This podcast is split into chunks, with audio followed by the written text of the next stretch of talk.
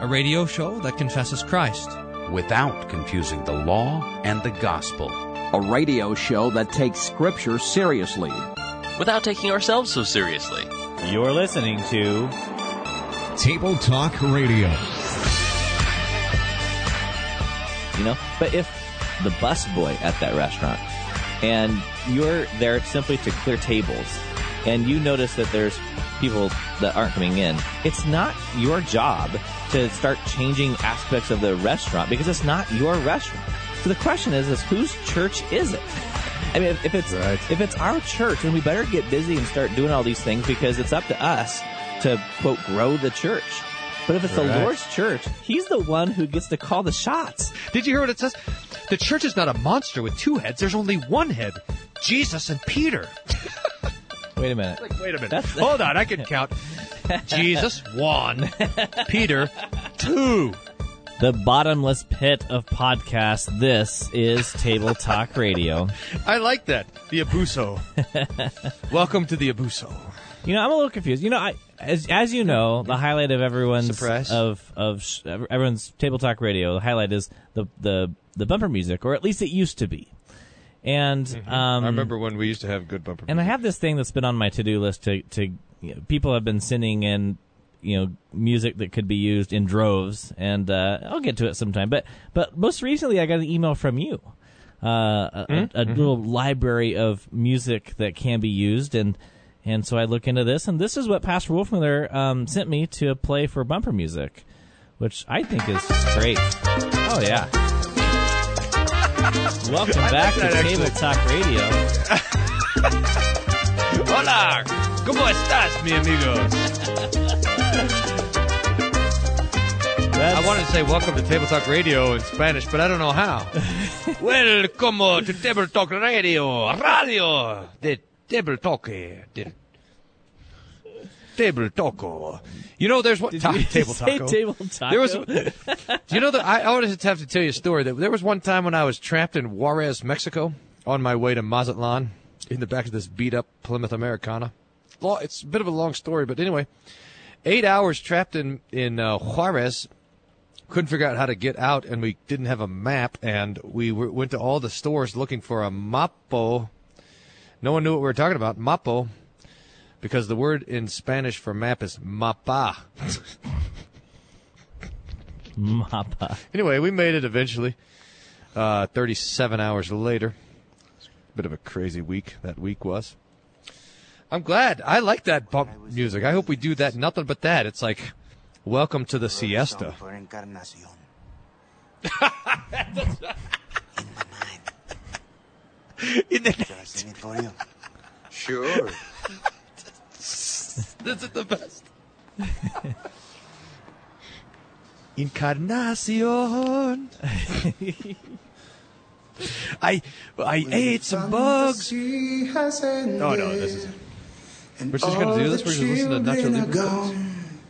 I mean, something good inside. So far, this is our best show ever. Helps me to carry on.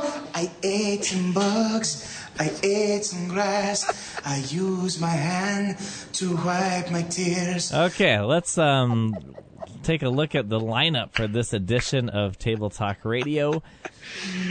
we could just watch some uh, some Jack Black, Nacho but instead, Libre. Instead, we're going to be oh, listening to a different uh, riveting. Uh, I think this is a local cable television show. It's called uh, Ask the Atheist. Who wouldn't want to watch Ask the Atheist? This is the new show right. produced by the Freedom from Religion Foundation. You know, those are the guys that that uh, will write, um, you know, big lawyer letters to little tiny towns, telling them to take their their crosses and their Ten Commandments down, or else a big lawsuit's going to come, and all this kind of a thing. So uh, we're going to be taking a look at that. But first, buzzwords. Pastor Wolfner, would you would you please? My buzzword for you is presuppositionalism. Hmm. It's a word you used before we came on the air, and I never can remember what it means. So, can you define it for me, please? you want me Some to define your buzzword? But I can never, I can never remember the difference between the presuppositionalists and the. Uh, you, you are others. lucky. You know why you're so lucky? Because we why? just had uh, Dr. Francisco here in Rogue River to uh, teach us the difference between these two things. So I happen to have it fresh in my mind. Um, but so there's maybe different approaches to apologetics. The presuppositional approach um, uh, takes uh, operates on the presupposition that um, God's word uh, is true. Now, that sounds like a good thing. Who wouldn't want to? Well, the person who wouldn't want to take that presupposition is the person you're talking to. they might not believe that God's word uh, is true, but the presuppositional uh, approach to apologetics uh, doesn't really seem to care. It it is more about inciting the authority of God's word rather than presenting evidence. Wh- Which, in Ah, contrast, presuppositional stands against evidentialism.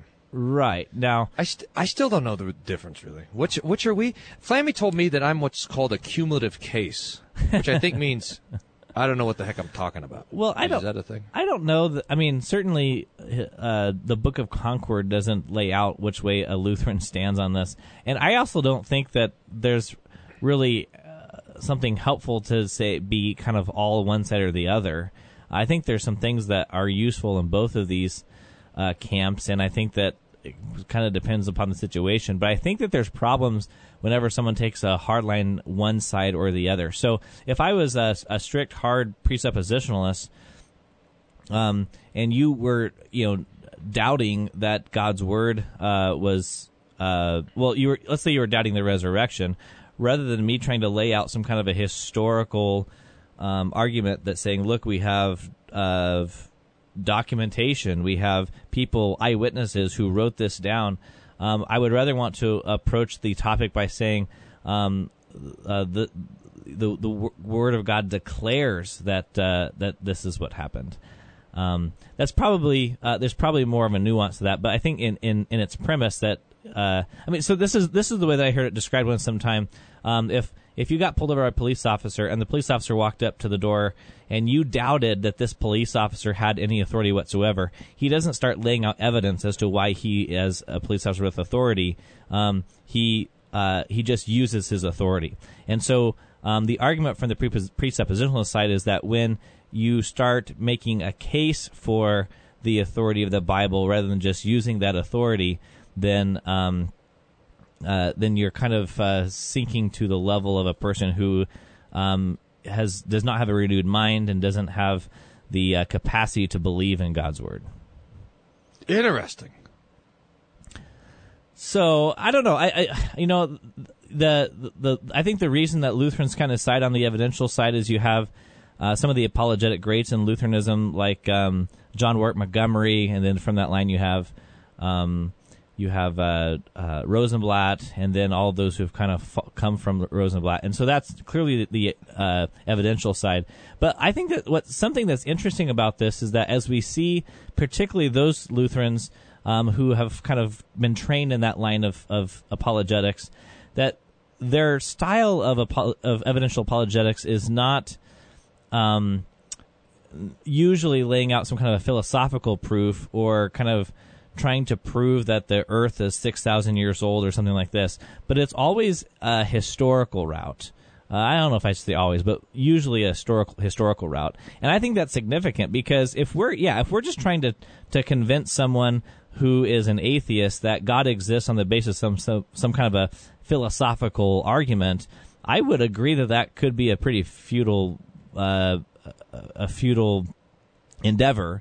However, when we're dealing with um, the historicity historicity of the man who walked this earth, who is also God, I don't think that is futile. I think that now you're having to engage in this the claims that Jesus had that he was true God, and if he did rise from the dead, what what would that mean? So when you're pointing to the evidence of Jesus, you're now dealing with the divine, not just some kind of abstract argument for the existence of God. Does that Hmm. make sense? Sort of. I don't know. These are just some initial thoughts on the topic. I haven't uh, haven't written my dissertation on it or, or anything. You know. Well, that's anyway. That's your buzzword, presuppositional. All right, mine's evidential, so we can get to the program at hand. Now we're gonna put, All right, we're gonna we're going to uh, do some ask listen to ask the atheist. Now this is the title of the show. You ready for this? What's wrong with the Ten Commandments? so the the atheist is going to tell us what's wrong with the, the Ten Commandments. So I That's. think I'm excited to hear that. this could be a super I mean- game a little bit a super game of um your neighbor, the cult leader, and uh, Ten Commandments in the in the TV show. Hmm. Here's a bit of the show.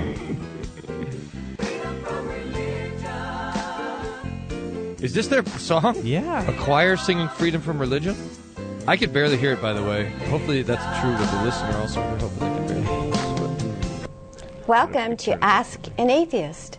I'm Annie Laurie Gaylor, co-president of the Freedom from Religion Foundation, and this is the Annie Corey debut Legord. of our new interactive Annie Corey program, Legord. Ask an Atheist, where you can participate, whether you're a believer or whether you're a non-believer of whatever you call yourself, an unabashed atheist maybe, or an indifferent agnostic. I'm Dan Barker. I'm co-president They- of they the FFRF. I'm a former evangelical minister who just lost. What'd you say? Look how ecumenical. You could be an unab- anybody who believes anything can be from an unabashed atheist to a indifferent agnostic. Yeah, We accept all kinds. that's right. We don't. We're this not. guy's an ex evangelical pastor who lost his faith. Ah, okay. Well, actually, we're up on our first break already. So when we get back from this break, we'll get past the What? introduction of this uh, new show called Ask an Atheist from the Freedom from Religion Foundation. You're listening to Table Talk Radio, and we don't want to. We do want to hear from you. I almost said we don't. We don't want to hear from you. Whatever you do, don't call one 385 sola or send us an email. Send your questions to Ask an Atheist instead. Someone should send questions to us and Ask an Atheist and compare the answers. There you go. So if you're going to send it to us, send it to questions at tabletalkradio.org. We'll be right back.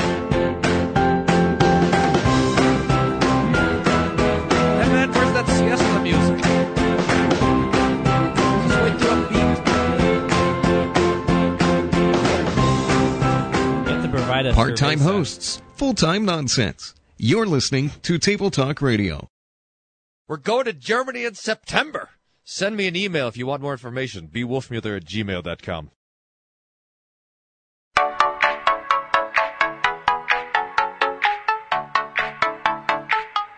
Where, where is Welcome the siesta back music? to Table Talk Radio. I know. Hola. ¿Cómo estás? Mi That really gets your uh, your incarnacion ready. I mean, makes you want to go grab a sombrero. That bump music. We'll break our vows together. Unless you want to. No, no, no. You're listening to Table Talk Radio, where we're listening to the audio from the uh, cable television show Ask an Atheist, the wildly popular TV cable program. And this is where uh, they're going through It's a a good thing topic- we're hitching our own popularity to this show. That's right. That's right. I mean, it's probably. I think that they probably have a million listener or viewers for every one Table Talk Radio listener. Probably is what it is. All right, uh, we're gonna listen to a bit more audio. So this is the show. Uh, What's wrong with the Ten Commandments? Let's listen in. a perennial favorite. What's wrong with the Ten Commandments? And the answer is, of course, there's a lot wrong with the Ten Commandments. People think of them as being wise edicts for living. In fact, they epitomize the childishness, the vindictiveness, the sexism, the inflexibility, and the moral inadequacies of the God of the Bible. Okay, so this is going to be interesting, and obviously the reason we thought this was worthwhile to talk about on today's show is that uh, here the atheists are going to try and say, well, well, um, why, why the Ten Commandments are what uh, so that make make the the God of the Bible um, so you know brutal and mean, and how you don't need to the Ten Commandments to be you know good, but it is still the Ten Commandments that order our life. So what we're about to hear, I didn't, I, I, I haven't watched much of this, but I'm going to predict what we're going to hear is these atheists trying to um, explain away why the society around them is in order, right? Because that's what the Ten Commandments do. They order society. Mm-hmm. Yeah, well, so- That's so right. We'll see. Yeah, this is, ama- is amazing. story. Just and and to make this point too, that the these new atheists are all crazy about that. They're not just saying that the Bible is historically wrong and everything else, but they want to say that the Bi- that the doctrine of the Bible is in fact um, not just wrong but bad. And this is kind of the, one of the marks of the new atheists is that they'll say that the the the the, the doctrine of the Scripture is bad. So just as a to be ready for that. Okay. before parsing these 10 edicts one at a time, we want to point out that only six of the 10 commandments even deal with individual moral conduct, and this comes as a surprise uh, as a surprise to most Christians. The first four commandments What? deal only with the uneasy vanity of the biblical deity and how he may get you and even your children and your great great grandchildren if you fail to stroke that vanity. And we should also point out that there are four versions of the Ten Commandments. There's Exodus 20, Exodus 34, Deuteronomy 5, and Deuteronomy 27. Now, the first set is the set that everybody thinks of as the Ten Commandments, and this is what Moses got after wandering for three months in the desert with no food and no water and climbing a mountain. He heard a voice and attributed it to God.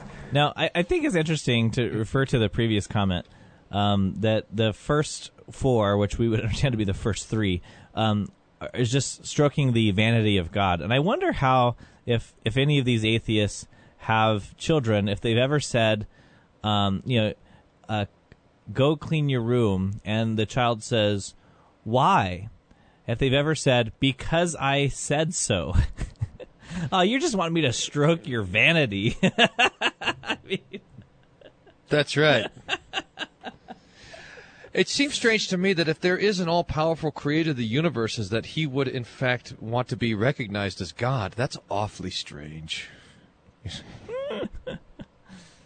The second set That's crazy. begins with a Uh, promise. the, the other thing that it- what you know they make that there's all these there's these four sets. In fact, it's not there are two accounts of the Ten Commandments, Exodus 20 and Deuteronomy 5, and everyone knows that. I mean, that is not a mean, surprise. but it's it's not Uh, like there's like ten different commandments in these different right, readings. right. Right. It's just the the same. It's just they're just the same. Right.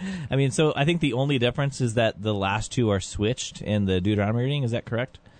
Yep, that's right. That's the only difference. And so, th- yeah, they're making it sound like, um, oh, you, there's 40 commandments, and you guys don't even know which 10 are the 10. like the Christians have never read the Bible before. It's crazy. commit genocide and wipe everybody off the land for the Israelites. And that set ends with a with a stricture to not boil a kid in its mother's milk. The third set is pretty similar to the first set. There are some differences, and the fourth set is just a list of people Yeah, but it's who are because they're the cursed. same. For Say again? It's because the first and the third are the same, and then the other two are not talking about the Ten Commandments. I- This is just. Anyway, sorry. This is not. this series, we are going to focus on the first set, which is actually not even called the Ten Commandments. That phrase applied doesn't apply until the second set later on, where the one that ends with not boiling a baby goat in its mother's milk. And um, so we want to begin, and with a little help from the so called voice of God as depicted in Cecil B. DeMille's 1950s epic, Yes. The Ten Commandments. Good. At least they got it.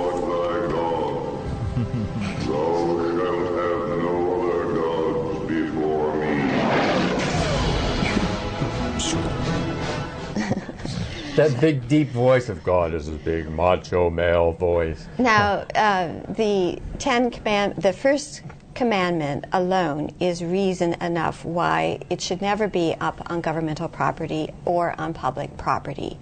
Um, the the first commandment is all about the government uh, telling you which God to worship, and the government has no business telling you whether to worship a God or how many wors- uh, gods to worship, or whether to go- worship any God at all. All right, what's your comment on that? They should first of all thank Luther for the fact that they can say that without getting killed. Well, so, Second of all, I think it's a legitimate question. Uh, what role should the government have uh, in uh, what? What is the connection between the church and the state? And I think we want to say, we, while it is true that the government ought not to, um, the the government cannot legislate orthodoxy because orthodoxy is a matter of faith and therefore in the heart the the, go- the government should recognize itself its role to allow space for the preaching of the gospel, and also it should be able to recognize that not all theologies are equal. So I think there is a there. We, we talk about the distinction between church and state, uh, but nowadays people talk about the separation between church and state, and that's different. I think we want to maintain the distinction without talking about a separation, because in fact God has given the state to serve the church.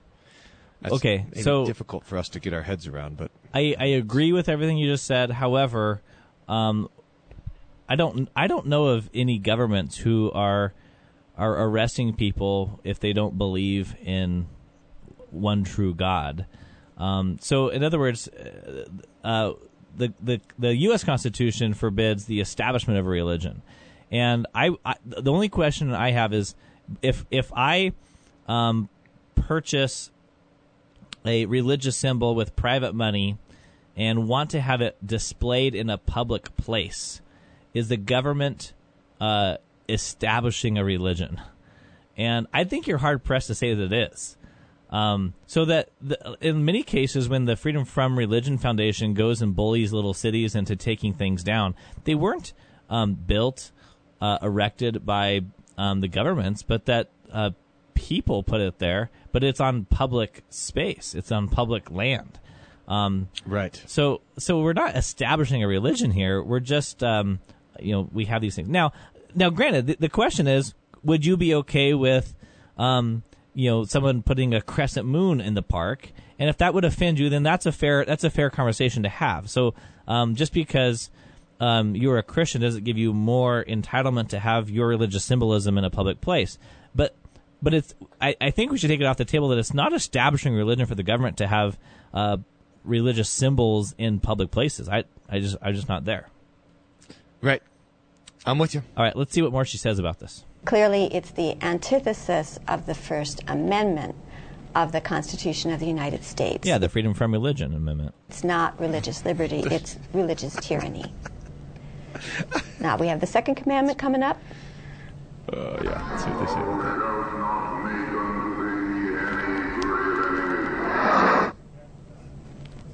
So, this is why it's actually really important to go and read the Bible, even if you're an atheist. Because if you continue reading this commandment, it actually says that God will punish people who worship those idols to the third and fourth generation. It says that I will punish children for the iniquity of their parents to the third and fourth generation.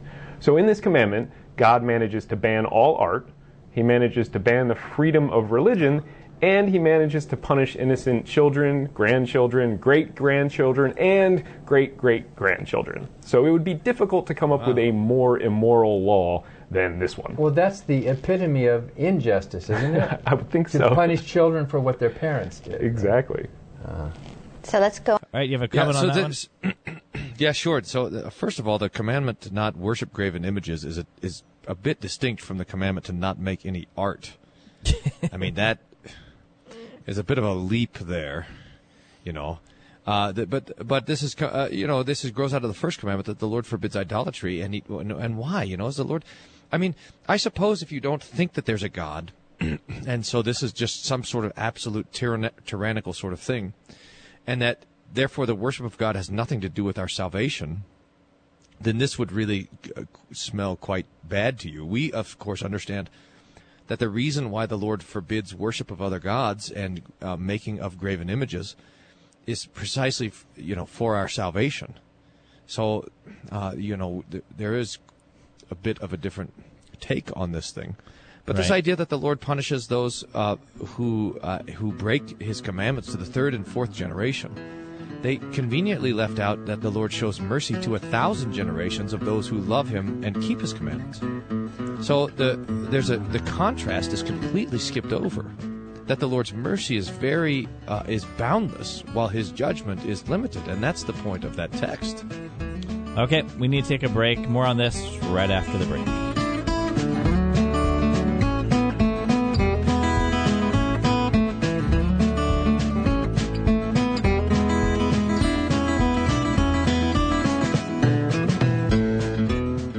Table Talk Radio. The disaster continues.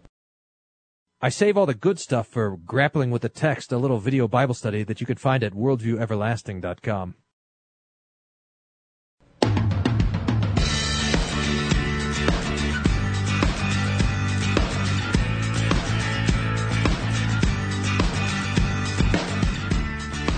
You're listening to Table Talk Radio. We're listening to audio from the cable TV show Ask an Atheist. What's wrong with the Ten Commandments? So far, we've heard them critique, well, kind of, Commandments 1 and uh, 1 and a half, or 2 if you're of certain stripes. Now, one of the things I noticed about this is that in all of the responses that the atheists are offering, they're begging the question, and that's when you um, assume the position you're trying to prove in your argumentation. So, um, if if they're trying to set forth some kind of uh, argument that God doesn't exist, and then analyze that uh, that the Ten Commandments are immoral, um, yeah, if I already assumed that God doesn't exist, then the first commandment sounds pretty ridiculous. Um, how how dare someone believe that you should have no other gods if there is no other God? Um, but if you believe in God, the first commandment sounds very reasonable. that uh, a true God would not create um, uh, humanity simply to be an object of His love, and then uh, tolerate those people to worship something other than Him. So it sounds very reasonable if you if you believe God actually exists. So instead of going to the work of proving that God, uh, or trying to make your argument that God doesn't exist, they're just saying, "Look how ridiculous this is," because uh, what we believe is already true. It's not without actually making the argument. That's right. It's like you pretend there's no such thing as a ball, and then you go and critique the rules of soccer. Well, of course the rules of soccer sound stupid. if you don't have a, if there's no such thing as a ball, I mean, but it's kind of you know the the game's up at that point. Well, I, I mean, I'm so- sitting right here right now, and I don't see a ball, so balls don't exist. You're gonna hear the ball hits the net like the ball's gonna ever hit the net. You have to kick the ball. Well, Well, yeah, no, I mean, you see, so your point Yeah. stands as really nicely made. I think. Thank you very much. Let's hear more from the atheist. On to the third.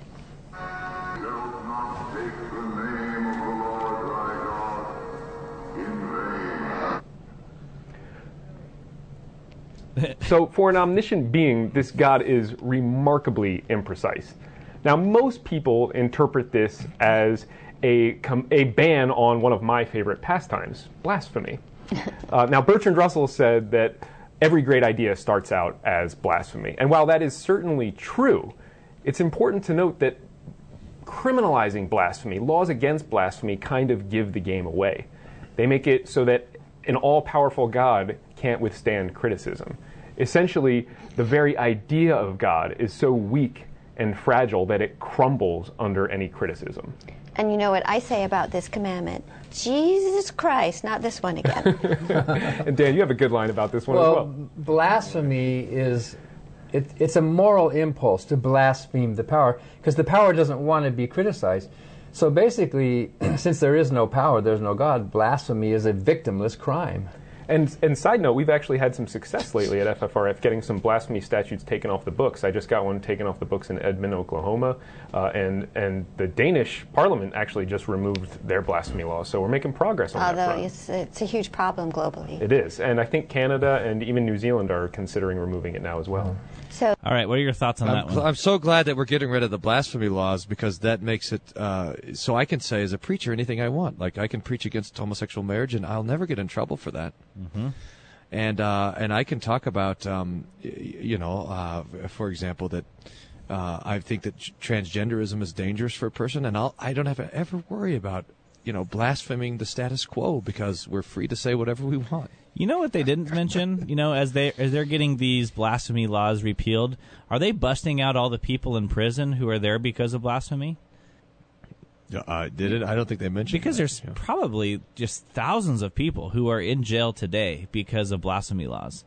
And I'm just glad that they're Yeah. doing this hard work that's creating such a problem in our society. You know, because these laws are on the books and it's a great, you know, sarcasm is pretty thick. It's a great problem in our society that these laws that nobody cares about are on the books. It is. A, it's a really. uh, In fact, though, I mean, the, when you and I go to prison, it's going to be because we break the blasphemy laws, and we. Bla- it's not going to be that we've blasphemed God, but that we've blasphemed the kind of um, the civil uh, the, the- ex- acceptable uh, social way of talking. I mean. What is not um, the the whole language and thought police, except for uh, a, a secular form of blasphemy laws? And we want to make this distinction too and that is that the, when the Ten Commandments are putting before us the moral law, that the the way that that moral law is executed is uh, under our um, kind of human wisdom is is going to be uh, different in every place. So, for example, Jesus tells us that uh, to call someone a fool is to murder them, and yet when it comes to our civil society, we're able to recognize that there's a difference between uh, libel and uh, assault. You know, there's different degrees in which the, the different breaking of the commandments ought, you know, ought to be punished. Uh, now, the Lord gives specific civil laws for how it should be under Israel, but we have different manifestations of that in our own time. So it's so how how these um, the, how the moral principles of the Ten Commandments are put into place vary from place to place according to our human wisdom, and that's and that's fine. We recognize that, but to you know, but to come along and say, um, you know, that there's no uh, danger in the misuse of the Lord's name. I mean, again, they they even made the point that you made at the beginning of this thing, is that it makes if there is no God who has no name which is given to bless us and give us life, then this makes no sense. But if uh, if uh, at the one hand there is no other name by which we must be saved, and at the name of Jesus every knee will bow, then it makes sense that we in fact hold this name in in awe and reverence, and honor it. And to the point where that the uh, the fact that the commandment you shall not n- misuse the name of the Lord your God, uh, or you know use His name in vain, um, is an indicator that God is above critique. I wonder if that's what one would say if at his job the boss says, "Hey, I want you to to work on Saturday," and the employee says, "You know, I'm going to tell you where to stick it because I don't care what you say," and then he gets fired. Well, that boss is just above critique. You know, he he can't he can't uh, he can't tolerate an alternative opinion. I mean, th- Yeah. this is the thing when it when it comes to authority, we there is a matter of respecting that authority, and um, what the atheist can't understand is that, or uh, refuse to understand, or refuse to believe, is that. Uh, God exists, and that if He exists, then He created all things, and that He has an authority. So definitely, we would be subject to uh, misusing His name um, without it being any kind of a marker that He's unable to be critiqued. It, it's a matter of authority. Right, that's right. So the question, um, and a good exercise for the atheist might be to just, just assume that the Bible is true, that God created everything, that Jesus became a man to die for our sins, etc. Let's just assume that. Then, the are the Ten Commandments um, uh, so so absurd in that particular context? That you know that that would be one of the critical questions. Now, the other thing that's I, I think is interesting is that um, one of the marks of uh, our own confession of faith uh, the, is that it it makes historical assertions, therefore making it criticizable. You so you can look at the at the Christian confession, and you can in fact um, bring an argument against it.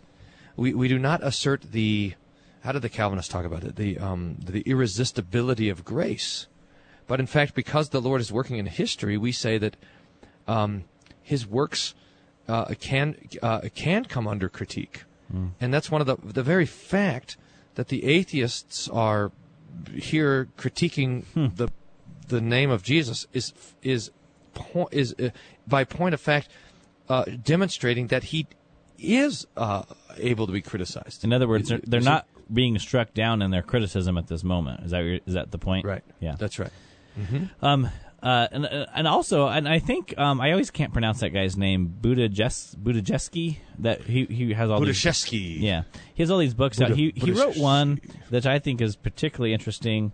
Uh, what we can't not know, and it talks about the Ten Commandments and how these uh, the commandments are somewhat intuitive within us.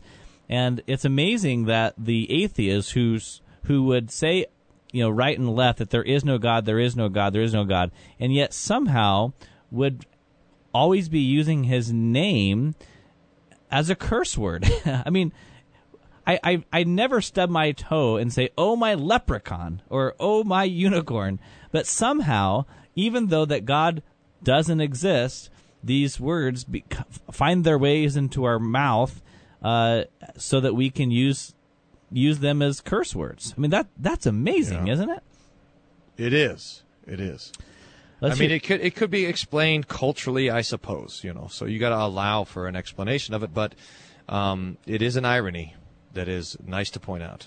Okay, just about a minute before our next break, let's go, grab a little bit more audio. Whoop, whoop. Number four.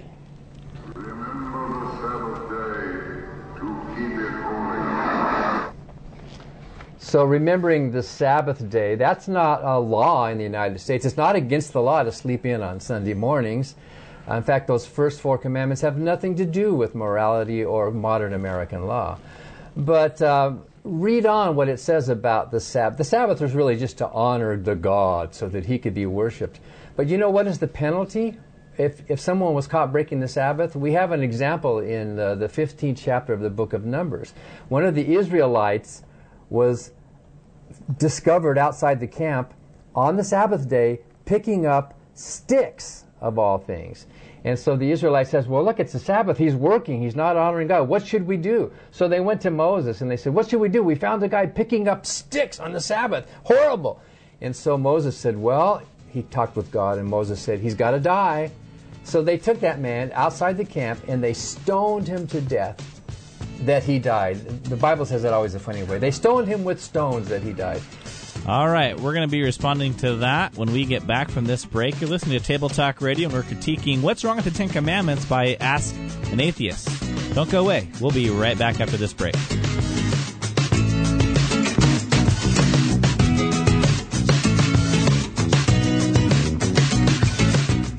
Hi, this is Jonathan Fisk, and Table Talk Radio is terrible. Hey, daily devotions for your family. Around the Word is found at whatdoesthismean.org.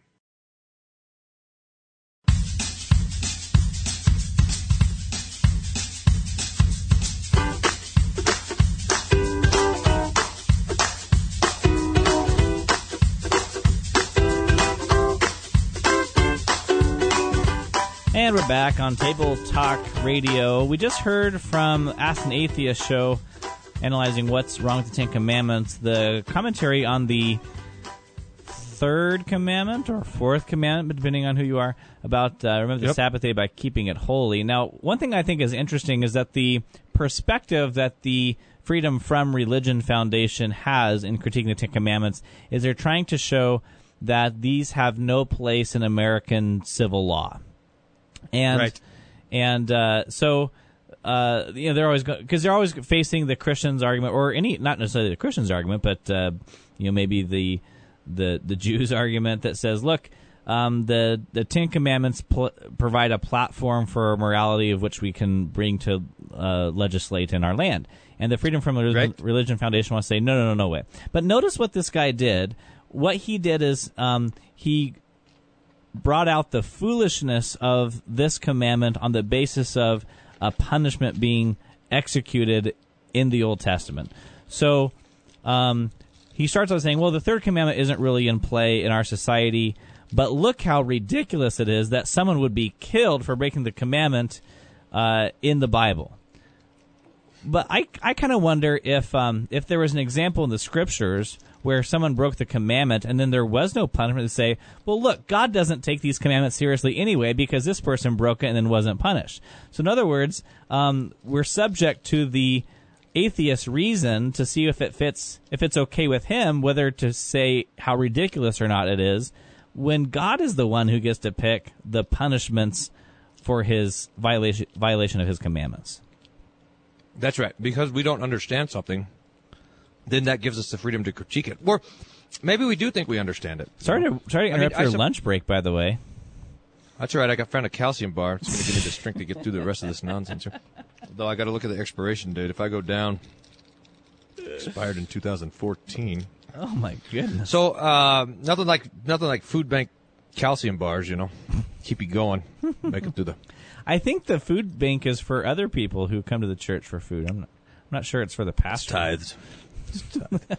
now the um the point of this is uh what was this uh talking about here? The third commandment. Oh yeah, yeah. So we've got to set up aside time to hear the Lord's word. Now uh there is no such thing as God and there's no such thing as his word, so this thing is stupid. I mean the same okay, fine.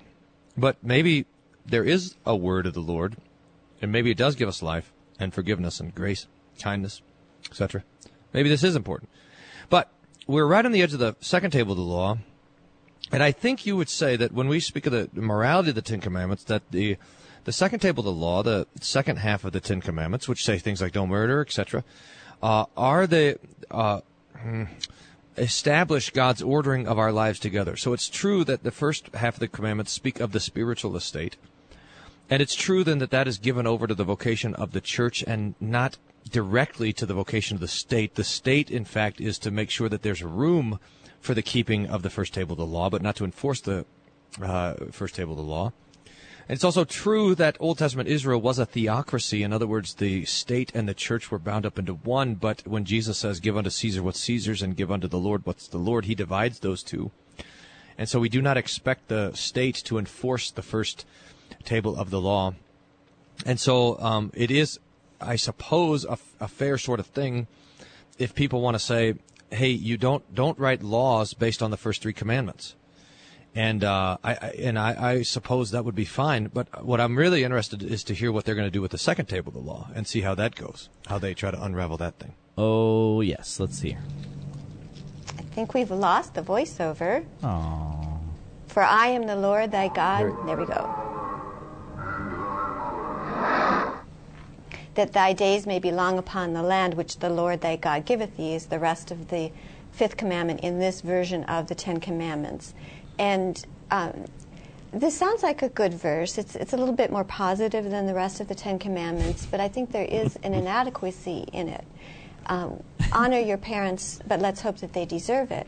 Should a child who is beaten or uh, raped by a father honor her father? It's couched in absolutes, but there would have been a more important um, uh, commandment when you only have to- the top ten that you're highlighting, and that would be parents honor your children. Children are helpless. They brought into the world by adults, and we as the adults have a uh, responsibility to take care of them. So we should be honoring our children, correct? And that should come first.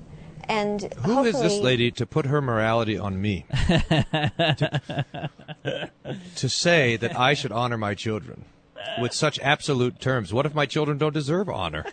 What if my children beat me? How can she speak in such absolute terms like that? That's what I want to know. Uh, well, you bring up a good point.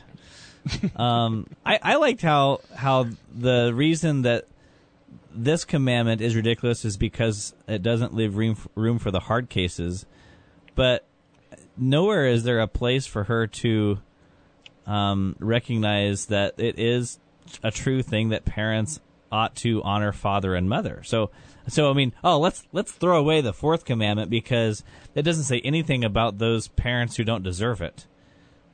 Right. Well, that's what- right. what about the principle of the Yeah, mor- of the morality? It doesn't say anything about the about the parents who break the fifth commandment and the sixth commandment towards their children. Oh, wait a minute, wait a minute. No, we haven't we haven't gotten we haven't finished unraveling those commandments either. You know, uh, you know it's crazy. Of course, you're not the the parents are not supposed to beat their kids. Let's, you know, that's why the.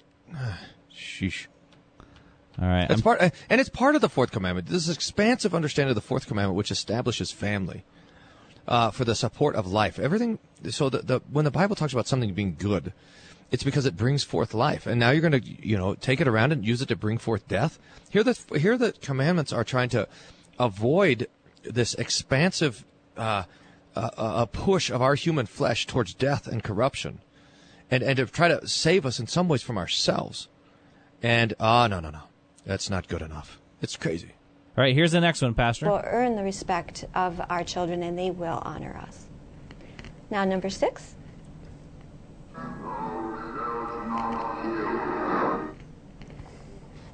So finally, we get to a moral law oh, here, Oh, good, six finally. commandments deep. So, thou shalt not kill is actually the way only some of the religions and Bibles interpret it. Other religions and Bibles interpret this as thou shalt not murder. And the difference is actually pretty significant because if you can't kill, if somebody breaks into your house in the middle of the night, you can't even kill them in self defense versus thou shalt not murder, which might allow for that. And whichever What interpretation. is he talking about? Different religion? is Just u- the different bi- versions of the Bible translated murder or kill? Right. Yeah. He, Is he it- he's not talking. I mean, so he's saying that it's interpretations, but really the question is how you would actually tr- translate the word from the original Hebrew. Because there is. I'm a sure he's going to tell us this. Yeah, that's right. I'm sure he's going to give us some great, profound insight on this. These moral philosophers that these guys are. you know. Yeah. You know what my prediction is?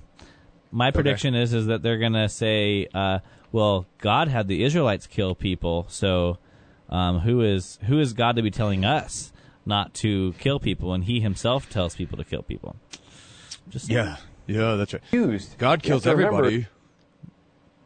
So yeah, yeah. Here. you. That the Israelites in the Bible didn't really pay much attention to this one because immediately after they get these commandments, they go on a killing spree. They commit some 70 genocides in the next few books of the Bible, especially in Joshua. So, thou shalt not kill doesn't apply so much to them. And also the biblical Okay, well, hold on, hold on, hold on, hold on. Hold on. Are are we saying that that the the legitimacy of the commandment is dependent upon the Israelites' ability to keep them? Because then I think we have the zero commandments. Right, that's right. I'm pretty sure the reason God gave the commandments is because our flesh doesn't want to keep them, and the fact that the Israelites could murder, uh, you know, Cain killed Abel, so that that somehow undoes the command: "Don't murder your brother." But but you know, if the Lord, th- there's a different thing uh, uh, between killing and between war. In fact, the authority of the sword, which is the authority to bring capital punishment, either on a, a nation outside or a nation inside, is is explicitly taught in the scriptures.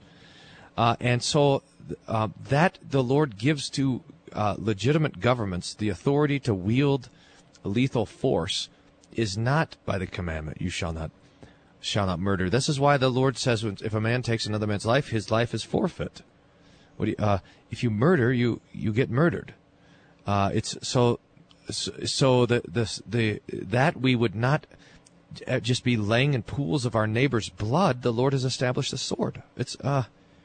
I don't know. So really, you take a really kind of simplistic view of the commandments, and it's like you're, you're critiquing a, a, some sort of I don't, I don't know. It's if you assume so in the first table they assume that there is no God, and then you you kind of make fun of them. But then in the second commandment, you just kind of assume that we're all morons, and that there's no actual thought on how these commandments ought to ought to be um, brought to bear in the different uh, estates, and then and then you just mock it. It's just it's kind of I don't know. I, imbecilic. It's not. It's in. It's not. Treat. It's not treating the Ten Commandments with any sort of seriousness. Now, maybe they would say, "Well, the, look, the Ten Commandments don't deserve to be treated with seriousness."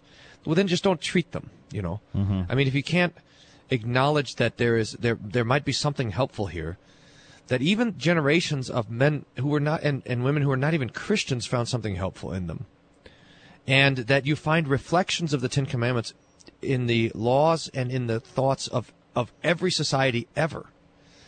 Uh, That is- so that they deserve at least to be to have a kind of a serious consideration. If you're not going to kind of admit that, then then maybe you shouldn't be dealing with them. If you if you just want to make them objects of ridicule, I mean, it, if it, it'd be like us treating this show and talking about, um, you know, the hair of the lady or whatever. You know, it's not or the scarf, or maybe talking about how the set looks like between two ferns. I, I okay, I we're out of time, but I'm gonna do an extended version for the podcast because um, I, I'm dying to know to hear what they say is wrong with the sixth commandment, or as they call it, the seventh commandment. So here, here's the audio. It's a universal human principle. So let's go on to the next one.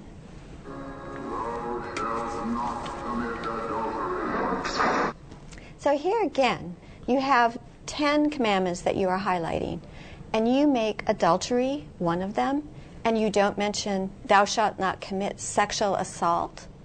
Uh, that, that to me, uh, and of course the rest of um, the Mosaic Law is full of teachings. There are about 600 or 700 um, Mosaic laws, not just the Ten Commandments, but these are the ones that are highlighted. And many of these commandments do endorse rape. Uh, so um, there's something very wrong. like the with like this. the uh, But if- law that says if a man rapes a woman, he should be stoned. Yeah. I mean, this is crazy. But uh, can you can you imagine? criti- So here's our critique of the sixth commandment. It says you shall not commit adultery. And it, but there are so many worse ways to commit adultery than adultery. So So, so this was the this was the pregame. This was the show prep for the Freedom from Religion Foundation before they went on the set of Ask, uh, Between Two Ferns. was they said, okay, if we disagree with the principle of the of the commandment, we'll say that it's ridiculous. But if we agree with it, we'll find some other one that should have been placed as a higher priority than this one. So, so, Right. so I mean, in either way, we have an issue with this because if it's a morality that we agree, I mean, who would say, "Hey, go go cheat on your spouse"? Um, uh, go ahead and do it. We're not, we're not, they're not going to say that. We're going to say, well, how could they say this one but not mention anything about rape, which the Bible does? Yeah, and all and it's like all the Christians are we're like against adultery but for rape. I mean, it's abs- that's ridiculous. Have they not ever been to church and youth group? I mean, you're you know what? Hey, we're against a lot of things. Any in, in fact any sort of intimacy outside the bounds of marriage is completely uh, forbidden by the scriptures. I mean, uh, why why don't they talk about how the Bible has a kind of illegitimate like sexual rigidity? It should be the the true critique of this thing. I th- would think from their perspective, but that's a, all part of the Ten Commandments. So we, the, the the the sixth commandment has a broad understanding. Yep. Ah well. All right, that's going to be all the time we have for this critique. Are you kidding me? I'm afraid we're all out of time. I'm sorry. But uh, thanks for listening Man. to this edition of Table Talk Radio. We, again, we do want to hear from you by giving us a call, 1 800 385 SOLA. Thanks for listening to this edition of Table Talk Radio. Where the points are like the laws you get from the Freedom from Religion Foundation. I didn't get any points today. Thanks for listening to this edition of Table Talk Radio. Table Talk Radio is not for everyone. Really Please bad. consult your pastor before listening to Table Talk Radio. You know what I mean? Side effects may include nausea, vomiting, headache, heartburn, hair loss, hallucinations, and aversion to incomplete sentences with aquatic imagery, psychosis, coma, death, halitosis, lung cancer, brain tumors, sleep pain, internal bleeding, internal combustion, a sudden craving to smell your backseat, claustrophobia, an uncontrollable urge to fight the Calvinists on Twitter, and falling off your treadmill. For more information, visit tabletalkradio.org.